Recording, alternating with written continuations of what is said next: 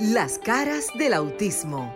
Auténticos, unidos, inigualables, sinceros, maravillosos y originales. Todas las facetas de un mundo diferente y especial en Las caras del autismo con Sofía La Chapelle por Sol, la más interactiva. Buenas noches, muy buenas noches. Tengan todos y todas nuestros invitados, nuestros amigos, colegas relacionados. Gracias a Dios que nos da un sábado más aquí en su espacio Las caras del autismo. Nosotros con el compromiso de brindarle a toda esta comunidad del sector de la discapacidad un programa lleno de contenido educativo, a la vez también a veces traemos entretenimiento, como el sábado pasado que fue un programa lleno de emociones y de esas características que nos da ese ser especial llamado autista, pero que con sus avances y con lo que es esta tecnología y las herramientas que nos da la vida, podemos ser diferentes. Yo soy Marixa Botier y junto a un equipo desde Sofía La Chapelle que está en Miami y aquí a mis compañeros que lo tengo aquí a mí derecha. Exactamente. la buena lateralidad. Buenas noches, República Dominicana. Buenas noches, mundo. Buenas noches a esa radioaudiencia que, como de costumbre, nos sintonizan todos los sábados de 7 a 8 de la noche por acá por Sol 106.5 la más interactiva y este programa Las Caras del Autismo. Yo soy Luis Merán y junto a este gran equipo vamos hoy a estar desarrollando un gran programa. Como siempre es normal, ya no es una sorpresa. Y agradeciéndoles a todos ustedes que como de costumbre están también ahí pendientes, que utilizan además nuestras líneas telefónicas para comunicarse con nuestros invitados, para comunicarse con nosotros y que de inmediato no voy a desaprovechar la oportunidad que me están brindando para recordarles nuestros números telefónicos. Esta es República Dominicana. Comuníquese con nosotros al 809-540-1065 y estar en contacto con la cabina de Sol 106.5. Y además, si vive en el exterior, Estados Unidos o Europa, al 1833 610 1065 estás en contacto con nosotros. Buenas noches. Buenas noches, Cristina. Ah, pero están conmigo. Buenas Ah, noches, volvimos. buenas noches familia, buenas noches a todos los que nos escuchan, a nuestros invitados.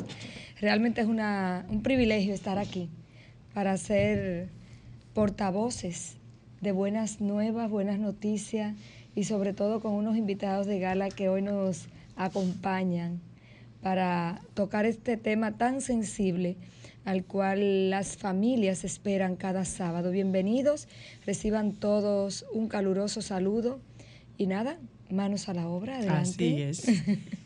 Aquí está con nosotros Nere. Nere ya es parte de nuestro staff. Ella cuando nos visita sabe que tiene que hacer una parada técnica aquí en el espacio. Nere, buenas noches, bienvenida. Muy buenas noches y gracias por brindarme la oportunidad de estar en este espacio y hablar de mi experiencia como una madre criando a un ser querido con autismo y otras condiciones.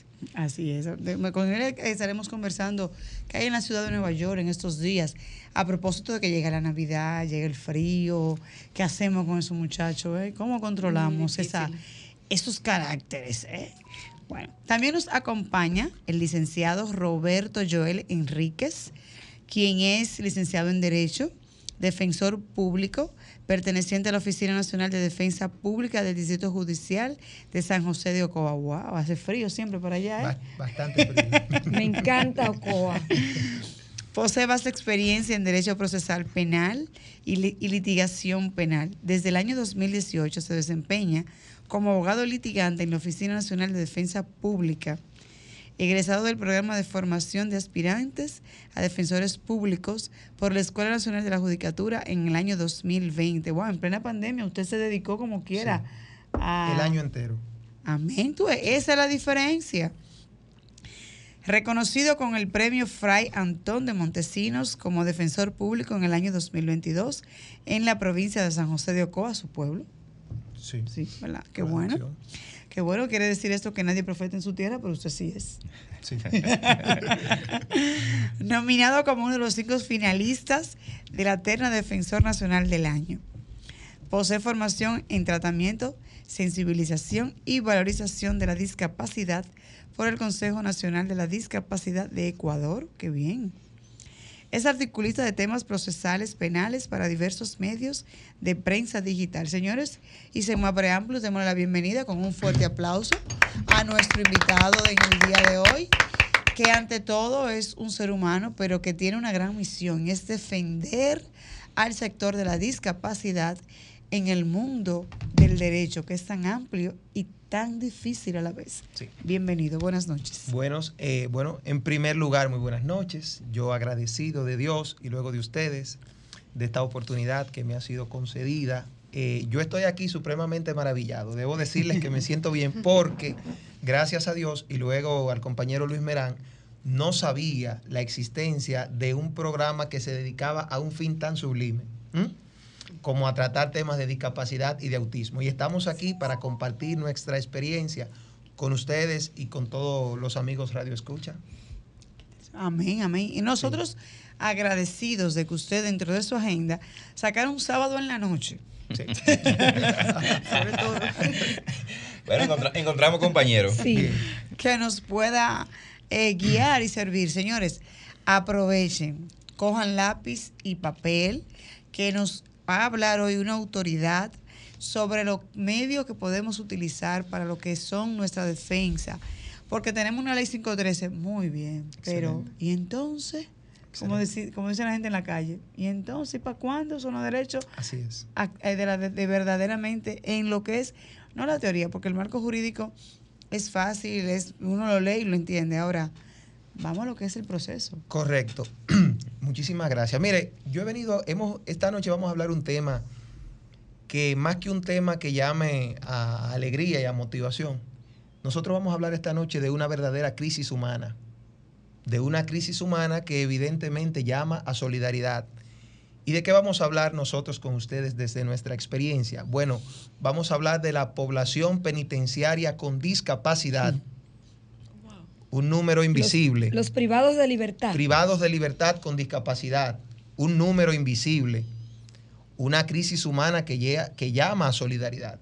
¿Y por qué es. nosotros decimos eh, población penitenciaria eh, con discapacidad, un número invisible? Bueno, Luis, por una sencilla razón. Y es que en este punto hay una estadística incierta y nosotros no sabemos a ciencia cierta quién tiene la verdad o quién tiene la razón desde el punto de, vista de las estadísticas. Sin embargo, la Oficina Nacional de Defensa Pública, con respecto a este tema, da un paso al frente y emite un informe de condiciones de detenciones. Y la Defensa Pública, en su informe de condiciones de detenciones de personas privadas de libertad del año 2022, dice lo siguiente. Dice que señala los 22 centros del nuevo modelo que tenemos. Tenemos 22 centros que pertenecen al nuevo modelo penitenciario y 19 centros de privación de libertad del modelo tradicional. Y en síntesis, hay una población penitenciaria de 25.700 personas. Eso me da una pregunta, porque en sentido general no existe una data de lo que son las personas con discapacidad. Correcto. Sin embargo, entonces, ustedes tienen como oficina de Defensoría del Pueblo unas estadísticas relativas a las personas privadas de libertad. Ok, y ahí le voy. Exacto. Entonces, la Oficina de Defensa Pública hace un levantamiento Mm. de informes de condición de detenciones de personas privadas de libertad en República Dominicana. Y ahí hace una clasificación entonces de la población vulnerable que privada de libertad padece discapacidad.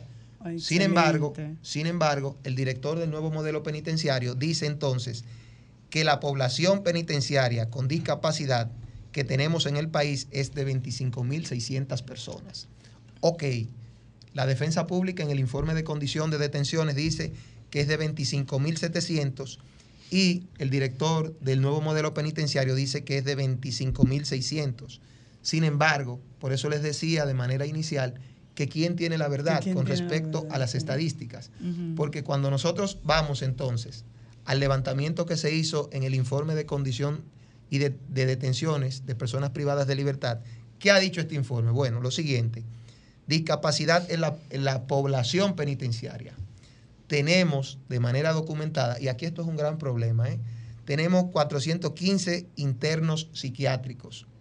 Wow. Sin embargo, este no es el número, Luis y queridas compañeras. El número es tres o cuatro veces mayor. Esos son los que están esos son los que están diagnosticados. Y una, y una pregunta que me surge. Sí. ¿Esas personas que ya están diagnosticadas ya tienen una sentencia definitiva o están en proceso, digamos, como se dice en el arco popular, esperando que le canten una Ok, sentencia? eh, excelente pregunta, porque entonces ahí convergen. Están las personas condenadas definitivas y están los presos preventivos, Preventivos. Los que aún no han sido eh, condenados, porque evidentemente cuando entonces interviene una sentencia condenatoria, pues al agotar la fase recursiva, pues la misma se vuelve definitiva. Tenemos 415 personas con una discapacidad mental, esos son los que están eh, debidamente diagnosticados, pero los que no son mayor, porque nosotros en nuestro sistema procesal penal tenemos un defecto capital. A diferencia de otras legislaciones, aquí no se exige a una, a una persona que se comienza a procesar, no se le exige una evaluación psiquiátrica previa. Y por eso es que ustedes ven que una persona, luego que entra al rigor penal, entonces comienza a desarrollar, mientras está, mientras está privada de libertad, Claro. problemas de, de psiquiatría, de trastornos psiquiátricos.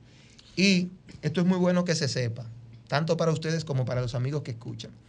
Muchas personas, muchas personas se ven de frente con el rigor y la rigidez de un proceso penal y pueden, No producto del impacto del mismo proceso, pueden desarrollar un trastorno psiquiátrico. Eso por O ese lado psicológico. o psicológico, evidentemente. Ahora bien, reiteramos, la cantidad de personas que tienen discapacidad mental en las cárceles de República Dominicana es mayor, tres veces mayor, pero es impreciso porque no se tiene una estadística oficial en ese sentido.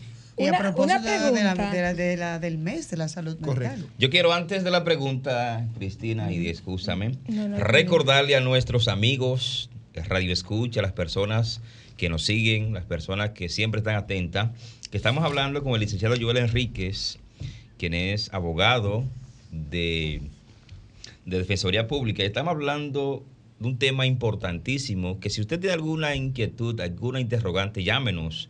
Estamos hablando la- de la población penitenciaria con discapacidad, un número invisible. Llámenos al 809-540-165 desde República Dominicana y desde el exterior 1-833-610-165 y pregúntenos, eh, aporte al tema que estamos tratando en esta noche. Ahora sí, Cristina. Bien, la pregunta mía es la siguiente. El sistema penitenciario como tal, ante las alertas de salud mental, ¿tiene algún protocolo que defina in- empezar un proceso diagnóstico? Eh, ¿Los abogados tienen esos recursos para hacer uso, aunque sea de manera externa, poder presentar esas condiciones de los reos? Mire, eh, sí, en la práctica se da. Obviamente que se da con muchísimas situaciones y con muchísimas carencias. ¿Por qué? Porque la enmarañada estructura judicial, cuando digo enmarañada es por los procesos burocráticos, que se sepa, que tenemos, dificulta en muchas, en innúmeras ocasiones que se pueda llevar a cabo incluso una evaluación psiquiátrica de una persona. El Código Procesal Penal Dominicano establece la figura de la inimputabilidad eh, una persona que se logre demostrar que tiene un trastorno mental y que al momento de cometer el hecho, producto de ese trastorno mental mismo que tiene, tenía una incomprensión de la acción, lo que le hace inimputable, o bien sea, no le es exigible un juicio de reproche porque no entendía lo que hacía. Ahora bien, para usted demostrar eso, para que esa persona puedan hacérsele las evaluaciones psiquiátricas del lugar, ustedes no se imaginan el via crucis que tiene que pasar el abogado, porque primero debe hacer una solicitud al juez y ello habla elocuentemente del Poder Judicial Dominicano. En este aspecto los jueces tienen, han ido desarrollando un nivel de, de- sensibilidad eh, aceptable y adaptable. El tribunal siempre termina acogiendo y ordenando la evaluación psiquiátrica. Sin embargo, entonces viene la situación que hay que llevarlo, buscar eh, un hospital que tenga una unidad psiquiátrica, que se conforme una junta psiquiátrica, que la cárcel pueda hacer el traslado, que haya vehículo, que haya custodia. ¿Mm? Entonces, en lo que vamos en eso, el proceso se puede tardar un año, año y medio. Incluso en nuestras manos reposaba, y esto lo decimos porque pudo ser resuelto, reposaba un proceso de una persona con una condición, con un trastorno psiquiátrico, y solamente para nosotros lograr, para nosotros lograr que le fuese realizada la evaluación psiquiátrica, pasamos un año. Mm. Porque no O había sea, cita. Me gustaría No. realizar una pregunta. Sí, a su orden. Eh, ¿Qué pasa con las personas que ya están certificadas con una discapacidad por el Consejo Nacional de Discapacidad?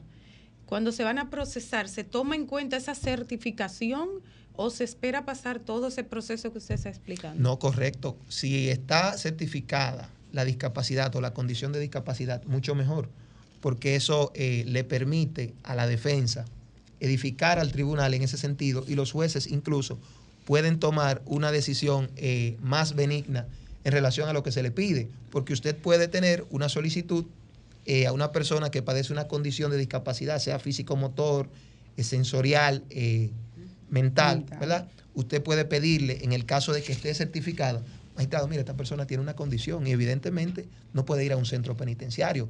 O pedimos una medida de seguridad, o en el caso de que tenga una condición físico-motor, pues pedimos una medida no privativa de libertad.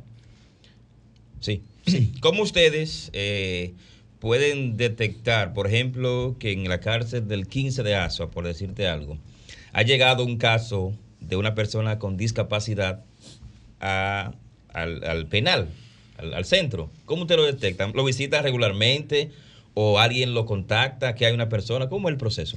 Bueno, generalmente, eh, si el proceso, obviamente, si el proceso le pertenece a la institución, a la Oficina de Defensa Pública, ya el defensor hace un contacto directo con ese proceso. Sin embargo, en los casos que no, en los casos que no, generalmente se hacen visitas a las cárceles y esas visitas que se hacen a las cárceles permiten entonces esa detección de personas con esa condición e incluso para eso la oficina lleva a cabo lo que es un levantamiento de condiciones de las personas privadas de libertad que gracias a mentalidades como la mentalidad del director nacional Rodolfo Valentín, eso se ha ido haciendo de manera consecutiva durante estos últimos dos años. Pero debo agregarle algo, porque yo creo que he dejado de lado algo muy interesante. Yo le di la, estadística de las personas que tienen eh, discapacidad mental. Sin embargo, a la luz de ese informe, las personas que tienen una discapacidad físico-motor en la población penitenciaria dominicana dice que son 107 personas, pero son más. Wow. Esos fueron los que pudieron ser localizados. pudieron ser, exactamente. Físico-motor, 107 personas. Y Pero- discapacidad sensorial o visual, 205 personas. Pero lo que yo no me Wow. explico y realmente es algo como que nos llama la atención a todos, cuando un privado de libertad es admitido a un penal, a una cárcel, se- pasa por un proceso con un expediente y, un- y hay una evaluación física y hay discapacidades de las que usted menciona que son evidentes independientemente de que tengan o no un diagnóstico previo, porque si tiene una discapacidad motora que le falta una pierna, eso es evidente aunque yo no tenga la certificación de un ortopeda, Claro. porque ya esa persona inclusive en el expediente reposa esa condición, porque cuando le toman las fotos para ser admitido, todo eso queda documentado. ¿no? Y cuando es ¿Cómo- presentado ante el juez, porque el juez lo ve. Lo ve. Sí, pero ¿cómo manejan esto? Y dicen que hay exclusivamente ciento y algo de, pas- de, de Interno de- internos con discapacidad motora, donde el ojo por ciento de los que visitamos la cárcel sabemos que no es así. Bueno, pero eso es el proceso que ellos están haciendo ahora, haciendo Bien. su levantamiento para esos Sí, fines. ese es el levantamiento que se hace. Y precisamente, muy buena pregunta la que ella hace, porque la lógica indica que no hay necesidad de presentar ninguna documentación. Sin embargo, usted se puede encontrar con una... Tenemos una llamadita, vamos a ver quién. perdón. Hola, buenas noches. ¿Estás en la escala del autismo? Yo, eh, quiero comunicarme con el abogado. Sí, está hablando con el abogado. Hágale su pregunta al abogado. ¿De dónde nos llama? Felipe Ramos. Dígame, don Felipe. Pregúntele lo que usted quiera preguntarle al señor. Y baja el radio, por favor. Yo tengo 88 años. Soy lisiado de una mano. Haga un poquito el volumen del radio, don Midón. ¿eh? El volumen de su radio, bájale un poquito. Sí. Y soy, yo, yo no, yo soy incapacitado. Soy de lo que necesito una ayuda. Soy pobre, no puedo trabajar. Vivo Ah, en un campo. Vivo en un campo. De Saba- en el campo de Sabana de la Mar. pero aquí en esta zona, si no es que uno es de lleno, de, de muy cerca, de, en el partido no lo atiende nadie porque no lo tratan como gente. Lo dijo. Bueno. Si no ahí está su partido, no lo llamado. Ahí está su llamado. El abogado que nos visita hoy, para los fines, no podrá ayudarle. Usted me corrige, ¿verdad? Así es. Porque él es abogado de la parte que tiene que ver con los internos, con los que están privados de libertad en las cárceles del país. Sin embargo, eh, yo le solicito, eh, le digo a usted, o le orientamos a usted, que visite lo que sería el ayuntamiento de su municipio o la gobernación, usted le explique su situación, eh, busque lo que es la ayuda que está dando el Estado a través de lo que es el bono eh, para las personas con discapacidad, búsquese a alguien que le pueda ayudar, que le pueda guiar allá en su comunidad para que usted entonces usted pueda recibir la asistencia que necesita. Una pregunta que le quiero hacer, licenciado, y es... Otra llamadita, por favor. Ay, sí, perdón. Hola, buenas noches. ¿Estás en las caras del autismo? Buenas noches, la cara del autismo. Sí, ¿su nombre? ¿Dónde nos llama? Si le habla Samuel Bardés desde Güey. Samuel, fiel oyente. Gracias por estar siempre presente. Buenas noches, Samuel. Buenas noches. Yo quiero eh, primero saludarlo a todo el equipo y luego a, a esa grande Sofía Chapel. Gracias. Gracias. Este, licenciada, usted, escúcheme, usted está hablando de qué, en- de qué país? Porque cuando usted dice ayuntamiento, gobernación, que usted le está recomendando a ese señor de allá, de Sabana la Mar, ¿de qué país usted, usted me está hablando? No, de No, aquí no, no, lo que hay que hacer es debido proceso. Son las instituciones que tienen que Son las instituciones. Hay que dirigir Hay dirigirse y hacer el, y, a- y hacer el debido proceso. Bueno, y Cumplir el con los licenciado, requerimientos. Sí, y el licenciado, licenciado, usted tiene que ver con los internos. Pero usted tiene algún familiar interno, porque es inhumano la cantidad de, de, de, de, de- de internos, como le dicen. ¿Cómo están eso, así, como, así asignados? Mire, eso es increíble. Excelente. Yo le voy a hacer una pregunta a usted, licenciado. Sí, a su Yo le voy a hacer una pregunta a usted, licenciado. ¿Qué es lo que tenemos que hacer? Dígame, ve, para yo unirme a usted, para que acabemos con ese abuso y ese maltrato a los internos. Yo lloro cuando visito un, un- un centro de eso. Dígame, ve, ¿qué es lo que hay que hacer? Eso es Bueno, cierto. escuche, Excelente. vamos a dar respuesta por acá. Excelente. Muchísimas gracias por esa intervención. Y ha sido una intervención formidable. ¿Saben por qué?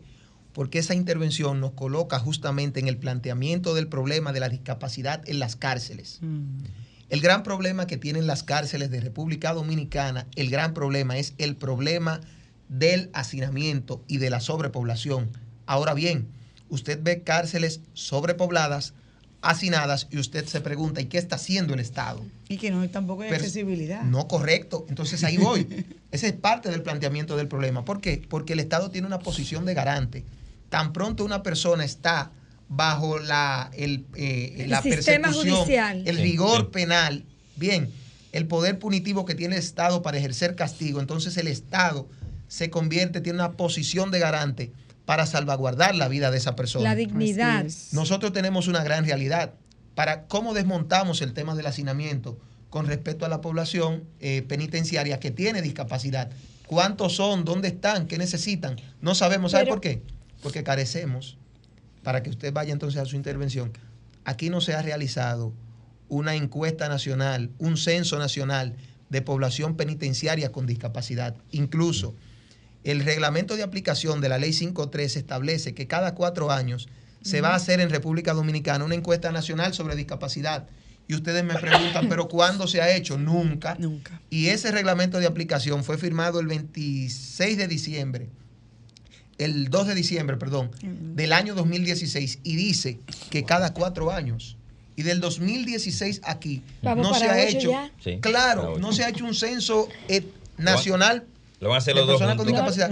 Lo que, pa- lo que pasa es que, como decía mi papá, punte lápiz no mata a nadie y los papeles aguantan todo y las políticas y procedimientos están ahí, pero no, hay, no existe la voluntad de, lo- de las autoridades para hacer cumplir lo que ya está legislado y, es. y escrito. Una llamadita, por favor. Hola, buenas El noches. teléfono para comunicarme cuando estaban dando, eh, proponiendo el bono para los necesitados y, Eso era en el programa No, anterior. no, ese es del bono de los de los bonificados. y hasta eso me negaron. Bueno, eh, le- ¿usted tiene alguien que le pueda ayudar y buscar el teléfono de CONADIS, el Consejo Nacional de la Discapacidad, para que ah, entonces usted llame a CONADIS y solicite una visita para que ellos puedan verificar su caso? Aquí en la sede central. Bueno, ya usted Ya, sabe. En este momento no tengo. Eh, Yo le voy a buscar el teléfono y lo voy a dar en el aire para que usted lo note. Búscame el teléfono de CONADIS. Está bien.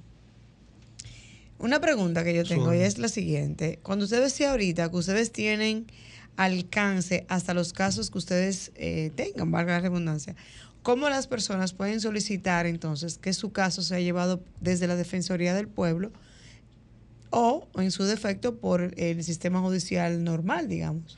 No, eh, corregimos Ah. la diferencia. Defensoría del Pueblo es una Y Oficina Nacional de Defensa Pública es otra. Exactamente. Eh, mucha gente suele confundirse. La defensa, la Oficina Nacional de Defensa Pública, ONDP, tiene una función principal y es brindar asesoría legal gratuita en materia penal. Bien. Ok.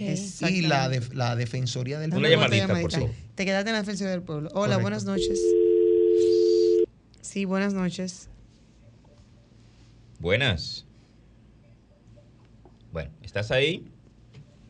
Parece que Sí, no. Que lo intente nuevamente. Ok, entonces tengo la Defensoría del Pueblo y tengo la Defensoría eh, normal, digamos, para que aquel que nos escuche La- no se confunda. Correcto, la Defensoría Pública. Y la Defensoría del Pueblo se encarga entonces de, la de, de- de- de representar y de defender derechos fundamentales. Pero el derecho fundamental, correcto. Por eso ustedes ven que en temas de medio ambiente, de deporte, entonces interviene esa institución, que es un órgano constitucional. Entonces, ¿cómo, cómo ustedes intervienen a- a- con los internos? El proceso de captación es sencillo, como es un proceso es un, eh, de fácil acceso, se rige por un principio de fácil acceso, desde el momento mismo que una persona ante un tribunal no tiene, no carece de recursos económicos, de manera inmediata entra esa asistencia legal gratuita, o a pedido de un familiar o a pedido del mismo eh, usuario. En el caso de, ¿ustedes tienen intérprete también? Eh, nosotros nos hacemos asistir de intérpretes judiciales para esos fines. ¿La Defensoría Pública tiene alguna subvención, recibe alguna ayuda por parte del gobierno para que ustedes puedan realizar ese trabajo que ustedes hacen? La Oficina Nacional de Defensa Pública es un órgano constitucional, es el sexto órgano constitucional y es una institución del Estado. Ah, o sea, que del Estado. Sí, es una el institución Estado del es el Estado. que provee como garante de derechos. Sí. Ah, ok, que ofrece asistencia legal eh, de manera gratuita. ¿Tienen ustedes algún, alguna articulación con otros ministerios, como el Ministerio de la Mujer, con CONANI, para estos servicios? Porque nosotros tenemos una alta población que nos escucha de familias y sería interesante que las familias sepan que esto existe, porque se dan situaciones. Ayer, por ejemplo, me decía una madre que su niña fue, estaba siendo víctima de bullying en el último, penúltimo año de bachillerato y habló con el centro educativo, habló con la coordinadora educativa, nadie decía nada y ella un día pidió permiso para ir al aula y ella tomó la demanda y fue y dio una dio un- una concientización a los Una charla. compañeros, porque ella es médico, y decía, mi hija tiene tal cosa, y ustedes, eh, la vida es como un reloj, y hoy tú estás aquí, mañana estás allá, y hizo una sensibilización con los chicos. Pero aún haciendo esto, la jovencita que estaba practicando el bullying con su hija, ya no se quedó en el aula, sino que salió al resto del centro educativo. Pero nadie hacía nada. Y ella en una reunión pública, o sea, de, de padres general, ella expuso el tema para sensibilizar. Pero hay casos que tenemos sabido de niños que se han suicidado por el bullying. Una familia que está expuesta a una situación de esta naturaleza tan delicada que lleva a una discapacidad porque los chicos que son expuestos a bullying pasan por un proceso psicológico que les coloca en una condición de bajo rendimiento escolar y muchas veces hasta repitentes.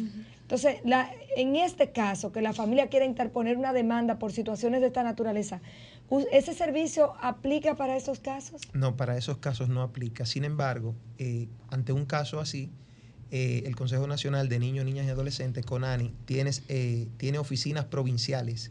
Y en las oficinas provinciales, CONANI tiene un equipo de psicología, tiene un equipo de trabajadores sociales, equipo de psicología, un equipo de trabajadores sociales y tiene un cuerpo de abogados que le puede asistir en con- conjuntamente con la Fiscalía de Niños, Niñas y Adolescentes del lugar.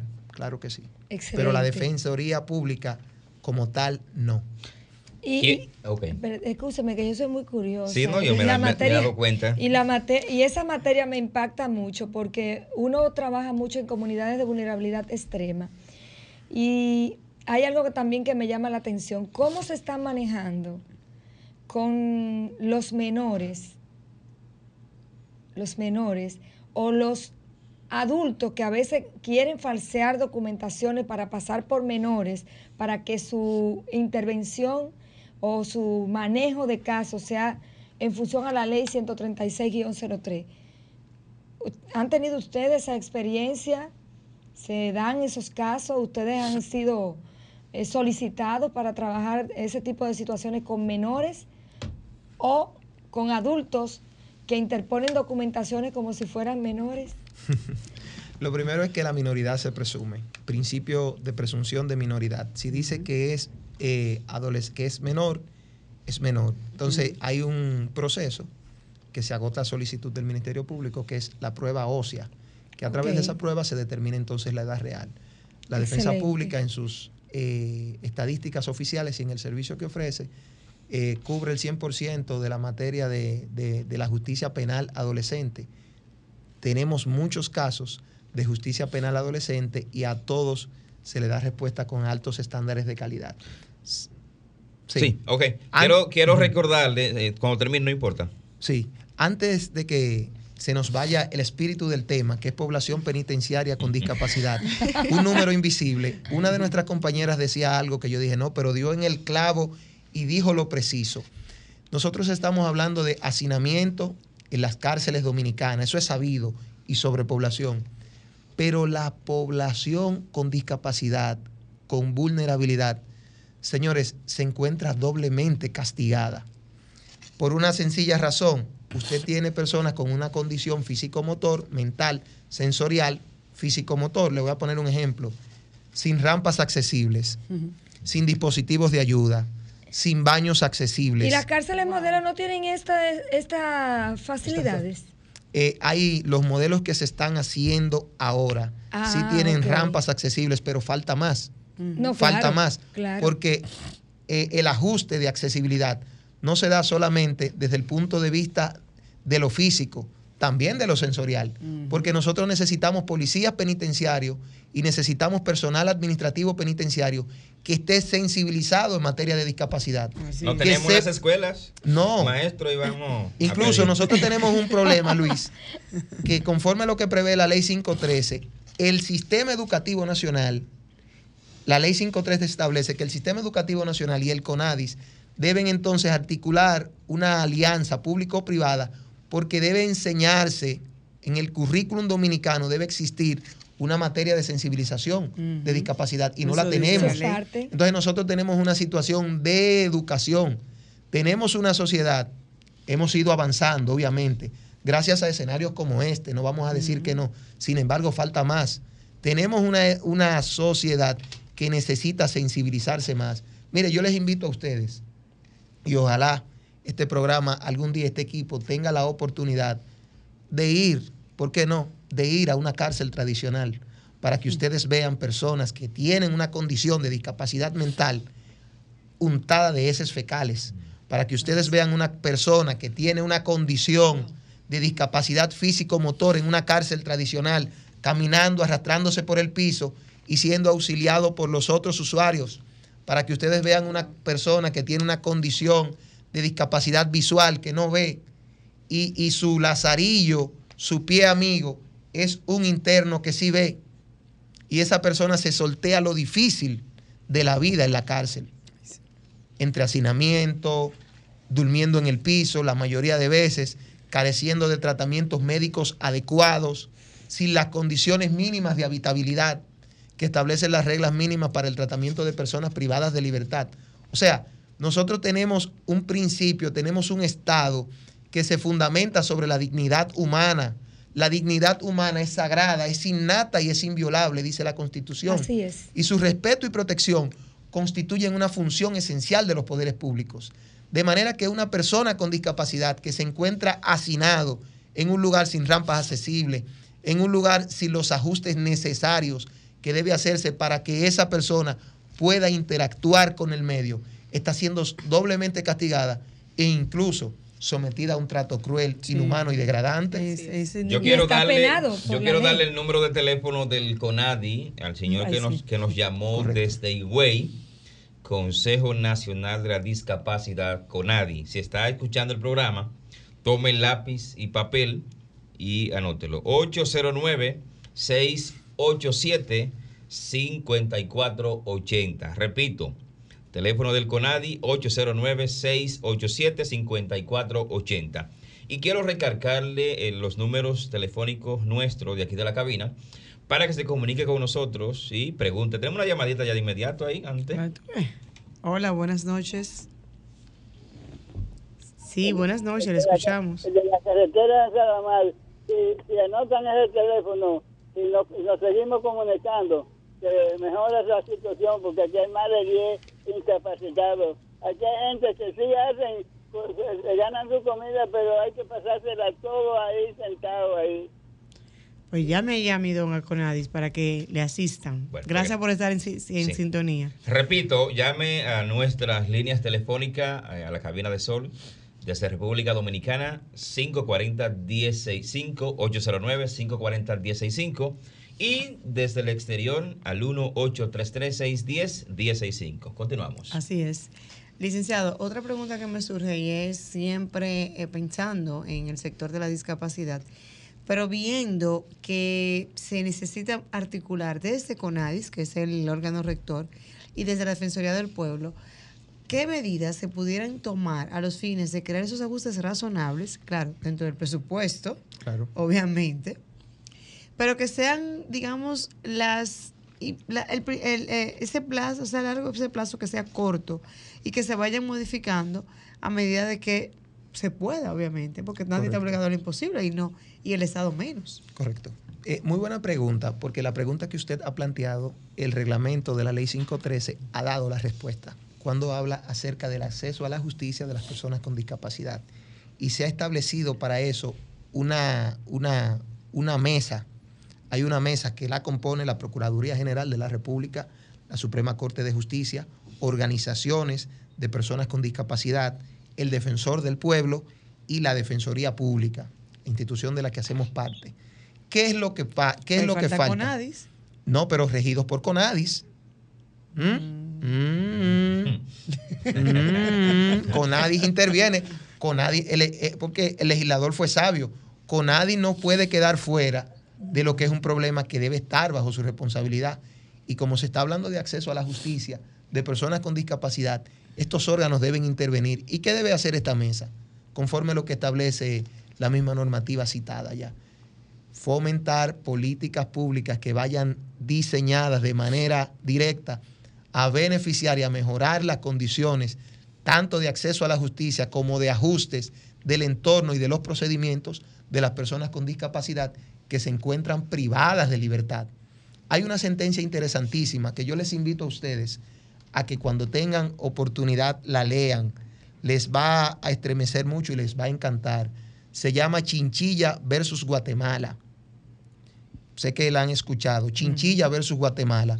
María Inés Chinchilla, una señora en Guatemala que fue privada de libertad, condenada a 30 años por un asesinato, eh, por una falta de atención debida del Estado, la diabetes de la que padecía, la desarrolló a una magnitud tal que hubo que amputarle un pie y perdió parte de la visión. Se convirtió en una persona con discapacidad dentro de la prisión. Dentro del sistema. Claro. ¿Y qué pasa? En la prisión donde ella estaba, en el centro penitenciario para mujeres, no tenía los ajustes necesarios, no tenía rampas accesibles, no tenía el entorno, no estaba diseñado para personas con discapacidad.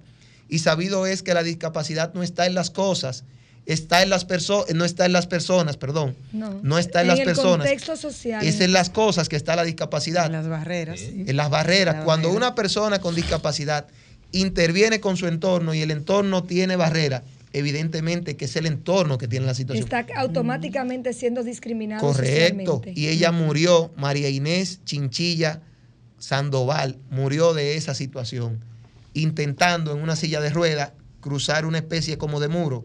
Se desnucó y perdió la vida. ¿Quién sabe cuántas eh, señoras como esta tenemos en este país? ¿Cuántas María Chinchilla hay? ¿Y cuántas María Chinchilla hay en, en- en la población penitenciaria dominicana e internacional? ¿Y cuántos eh, Maríos, eh, Mari- eh, Marios. Marios. Mario Mario Chin- Chinchillos. ¿Cuántos Mario Chinchillos hay? Muchos. Entonces esto es una crisis humana, señores, que evidentemente llama a solidaridad. Es el Estado. El Estado tiene una posición de garante. El Estado tiene como fundamento la dignidad humana. Y estamos hablando de seres humanos. Señores, si nosotros, cuando vamos a la universidad, a una maestría en el trabajo, duramos cuatro y cinco horas sentados y nos queremos, eh, eh, eh, queremos brincar para arriba, imagínense una gente que está confinado a una silla de ruedas. O peor aún, a estar en un lugar para una, una cama. Correcto. No cama, porque yo tuve la experiencia de un día en un proceso penitenciario y de verdad no son camas. No. Difícil. ¿Cómo lo localizamos, licenciado? ¿Cómo la gente llama y pregunta, habla con ustedes desde la Defensoría del Pueblo? Eh, bueno, eh, somos localizados a través de los números telefónicos, pero a través de las redes sociales de la Oficina Nacional de Defensa Pública, a través de Instagram, a través de Facebook, a través de, de- de Twitter. Ya con la anuencia de ustedes, en otra ocasión podemos servir eh, de enlace para que la Comisión de Cárceles de la Defensa Pública venga a este escenario. No, porque y usted tiene que ser comparta. compromiso Claro. que usted tiene. No. Bueno, yo asumo el compromiso ante ustedes y ante la audiencia. ¿eh? Y sobre todo ahora, eh, en estos meses, que la gente en algo popular espera que en diciembre siempre se den una vueltecita por las cárceles Correcto. y, y el Estado asuma otro rol. Es importante que usted nos visite y en medio de la familia también. Que Correcto. Prometemos ser enlace para que la Comisión de Cárceles de Defensa Pública venga aquí y comparta mayores aspectos de este tema con ustedes. Y usted, no, usted tiene las puertas aquí súper abiertas, los micrófonos también, Muchísimas para gracias. que demos siempre esa luz y entendamos que no es un favor que nos hacen, es un derecho. Que independientemente de, la posición y de la situación que la persona haya cometido, no deja de ser persona y debe ser tratada con dignidad. Correcto. Nere, en este paso te damos paso a ti y en estos últimos minutos que nos queda, cuéntanos qué tenemos en la ciudad de Nueva York. Mucho frío, mucho frío. Bueno, antes de, de entrar a la ciudad de Nueva York, yo la verdad es que tengo una pregunta para el licenciado. A su orden. Eh, hemos estado hablando de discapacidad en el sistema penitenciario y hablamos mucho de discapacidades físicas. Como madre de, un- de una persona con discapacidad del desarrollo, autismo, el tema que nos concierne a nosotros, Ay, qué tema tan difícil. eh, me preocupa bastante el proceso previo a entrar al sistema penitenciario. Es decir, que a mí me preocupa que de repente muchos de nuestros niños, eh, cuando llegan a una edad adolescente o adulto, se comportan de una manera que pueden confundirse con drogadictos, con alguien que, que está cometiendo cualquier delito. De repente uno de nuestros hijos, que con mucha terapia logramos que se vaya solo al supermercado, de repente se salta para una propiedad privada y puede ser arrestado. Entonces, a mí me preocupa ese proceso. En lo que se demuestra que esta persona no cometió ningún delito, ¿qué pasa? Lo arrestan, le dan palo. O sea, ¿qué pasa con nuestros niños? Mire, eh, wow, eso que ella dice incluso es conmovedor. No, que usted va a tener que venir y explicar cada proceso. No, estamos a proceso su muy disposición y largo. prometimos que vamos a traer la comisión de cárceles aquí. Mire, en días pasados yo estaba en una audiencia, en un salón de audiencia, esperando una audiencia. Y yo veía un proceso que estoy esperando el mío. Están interrogando a un agente de una institución que se dedica a la persecución de sustancias controladas. Y el abogado le preguntaba, ¿por qué usted lo detuvo? Y él dijo, yo lo detuve porque tuvo, porque le vi una mirada, le vi un perfil sospechoso, le vi una mirada esquiva.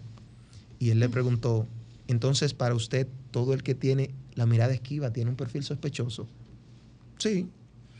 Y inmediatamente yo dije, Dios mío, pero si es una persona, y si, y si una persona con una condición de autismo se ve frente a esta gente, ¿qué va a pasar?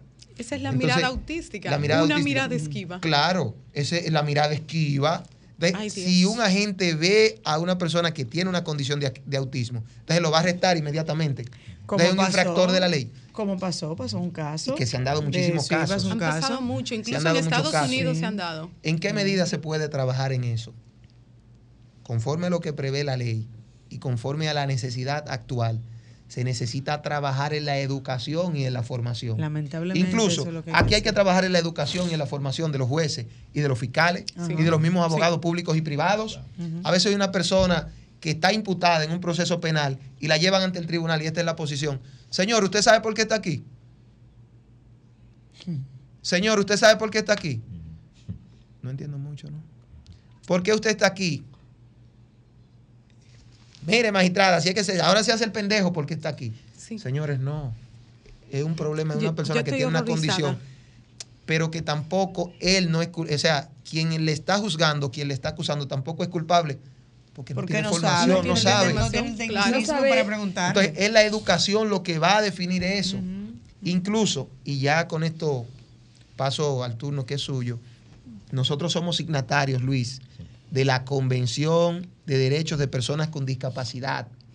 Y la Convención de Derechos de Personas con Discapacidad, eso es lo que prevé de manera muy principal en su artículo 13.5. Déjeme cortar Vamos a hacer llamadita. Correcto. Hola, buenas noches. Buenas noches, Sí, su nombre, ¿de dónde nos llama? gracias. Yo soy Acacio Batista, Gracias por estar en sintonía. gracias, Santo Domingo Oeste. Ok. Muy interesante, quiero felicitarle por la participación del ilustrado que tienen esta noche en su programa. Gracias. Eh, sí, muy interesante el tema, el abordaje que él ha planteado y plantea sobre el tema eh, de los internos con discapacidad. Pero quiero preguntarle, a ver, ¿cuál es su experiencia con respecto a las personas que poseen discapacidad, digamos, eh, auditiva, o sea, los, en este caso, los eh, eh, Los sordomudos, como le decimos. ¿verdad? Ajá. Toda vez que, por ejemplo, para lo que es la asistencia, los mismos abogados carecen eh, de, de la destreza para manejar lenguaje de señas y esas cosas. Los, igualmente los, los fiscales, eh, nuestros jueces, o sea, el sistema a la hora, por ejemplo, de conocerle un proceso, una medida de coerción o hasta pasar una vista Excelente. eh, yo tengo experiencia y, y, eh, en este eh, me ha tocado conocer procesos digamos con personas con esta condición y me di cuenta que es devastador la carencia que existe en ese sentido ya que a la hora de interpretar lenguaje de señas para eh, comunicar la- lo que tiene que ver con los hechos eh, y que vaya acorde con lo que realmente o- o aconteció o haya acontecido. Y, y resulta verdaderamente desastroso porque a veces tienen que llevar personas de su confianza, pero el mismo magistrado que le conoce un proceso no tiene el mínimo conocimiento sobre el lenguaje de señas. Entonces, ¿qué- ¿cuál es su experiencia en ese sentido, eh, querido eh, el letrado y, y ilustre que está ahí esta noche? Gracias. Mi Gracias experiencia por es... su llamada. En ese sentido, yo soy, yo propugno por eso, yo defiendo eso. Magistrado, debemos garantizar el derecho de defensa de este ciudadano que sea efectivo. Nosotros necesitamos aquí un intérprete judicial, una persona experimentada en el lenguaje ¿Quién de señas. cubre ese costo de ese intérprete? Eh, no, el Estado lo suministra a través del Poder Judicial. Mm, O sea, Yo- que tenemos peritos y técnicos. Sí, eh, sí, claro, en tenemos peritos No, preparados. la Y hay organizaciones- se pregunta, o sea, ya que yo quiero mi intérprete, pero ¿quién me lo va a pagar? No, el Estado lo suministra, el Poder Judicial designa uno. Y ojo con Hemos esto. avanzado entonces. Ojo con esto, el, el lenguaje de señas en un proceso penal, la lengua de señas, no es artesanal. Busca al primo de él, que el primo de él siempre ha hablado No, con él y se comunica. ser- No, Mm. estamos ante un proceso de un rigor Un diferente. profesional. Y si se hace así, artesanalmente, busca al primo que el primo sabe, eso da lugar a nulidad. Es una Claro. actuación procesal defectuosa. No, porque inclusive debe ser requerido por el magistrado y aprobado para que asista a esa persona. Incluso porque el es como un perito. Correcto. Y el juez como un tutelador imparcial de derechos de oficio debe solicitarlo. Si no lo solicita el defensor, si no lo solicita el abogado, el fiscal, el juez de oficio puede. Se va a suspender a los fines de que sea designado un intérprete Por en lengua de del señas. derecho de ese, de ese ciudadano. Como Eh, garantista sirven del mucho proceso. para eso las escuelas que están en las comunidades de lengua de, lengua De de, lengua de señas. señas. Sí. siempre tienen profesores que están dispuestos. Y más Sirve ahora que hay una ley de, de lenguaje de, de lengua de señas que ha sido aprobada, que es necesario Y en buena hora llegó. y es obligatoria Sí, la misma. Gracias. Eh, de verdaderamente, mire, usted tiene mucho tema. Usted va a tener que agendar mucho. Perdón, conmigo. tenemos tiempo para otra pregunta. que es que este tema. Una sola pregunta, sí. Una sola pregunta. Bueno, eh, se ha demostrado que en el autismo, por la manera en la estructuración eh, de cómo se procesa la eh, procesamos la persona con autismo la información, eh, hay una afectación en la memoria de corto plazo. Es decir, que una persona con autismo puede recordar algo que pasó hace 20 años, pero no recuerda qué hizo la semana pasada. Entonces, si una persona con autismo eh, llega a un proceso penal y le preguntan qué día usted fue a tal sitio, hizo tal o cual cosa, ¿qué pasa en ese momento? Si se está tratando de demostrar que es culpable de algún hecho. Usted sabe que hemos dicho, eh, lo dijimos anteriormente, que la ley tiene una figura que se llama la figura de la inimputabilidad. Ok. Bien, el- y existe incluso en nuestro Código Procesal Penal un procedimiento para inimputables. Evidentemente que una persona con autismo, con un grado elevado de autismo, o sea, eh, ojo con esto. el grado pero, no, no, eh, es que el grado no puede es que- determinar o sea, porque En automáticamente un grado autismo. leve, esa es el- la misma manera que procesa la información. La memoria de corto plazo está afectada. Bien, entonces, si tiene la memoria de corto plazo afectada, es evidente que no tiene capacidad o de recordar los hechos o no tiene comprensión de acción. Así entonces, si no tiene comprensión de acción, no es imputable, no se le puede hacer un juicio de reproche. Bien, porque a pesar de que él no es la condición, tiene una condición. Sí. Pero mientras tanto, eso se confirma. No, la persona Preventivo. está Está detenido.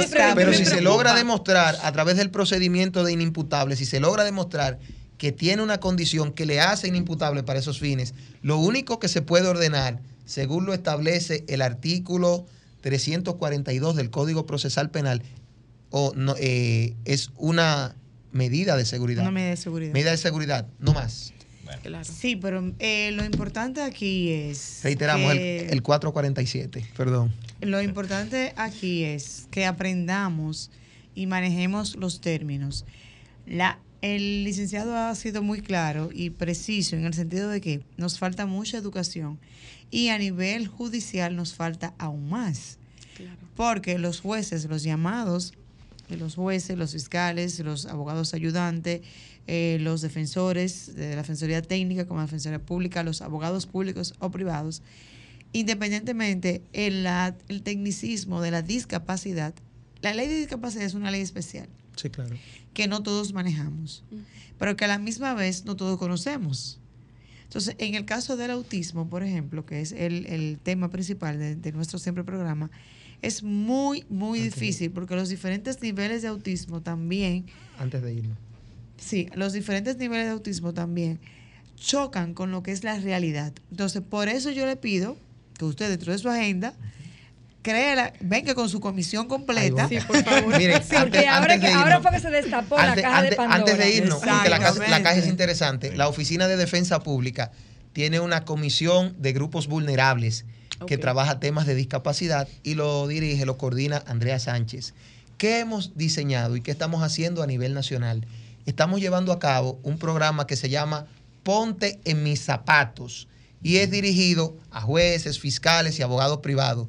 Y en todos los distritos judiciales lo estamos llevando a cabo y hemos logrado grandes niveles de sensibilización. Les digo, y con esto paso a ti, que lo hicimos en San José de Ocoa y fue tan impactante que dio lugar a que el Poder Judicial remozara la edificación e hiciera rampas funcionales accesibles. Eso y donde quiera que va, da sus frutos. El programa Ponte en mis zapatos. Bueno, Y, lo- y el llamado aquí, señores, es que no dejemos toda la defensa del pueblo. También vamos Claro. como voluntarios. Dile, mira, yo conozco mi, mi discapacidad, yo conozco mi condición, yo quiero aportar. Porque ellos tendrán los tecnicismos, Así todo, es. la, todo el conocimiento, pero en la vida real no es lo mismo. Así es. no es lo mismo.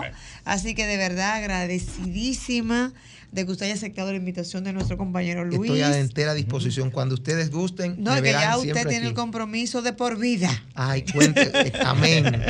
Gracias a Dios. de asistirnos. ¿Por qué? Porque todo lo que estemos- estamos aquí trabajamos con la condición. Ella es madre con un niño autista. Yo también tengo mi niño autista. Usted lo ve muy funcional. Sin embargo, es autista. Claro. Luis tiene un niño también con autista. Cristina, que es psicóloga, tiene miles de niños. Sí, son todos. Todos son míos, todos son míos, todos. Entonces, nosotros estamos en el sistema de por vida. Este programa me cautivó. Este programa, este es un programa solidario. Claro. Estoy Sí, cautivado que yo. definitivamente. Gracias, mi amiguito del alma, nuestro máster que nos regaló esos minutos por ese excelente programa en el día de hoy. Señores, gracias a ustedes por estar en sintonía. Nos vemos el próximo sábado, Dios mediante. Bye bye. Amén. Adiós. Gloria a Bye. Dios. Sol 106.5, la más interactiva. Una emisora RCC Miria.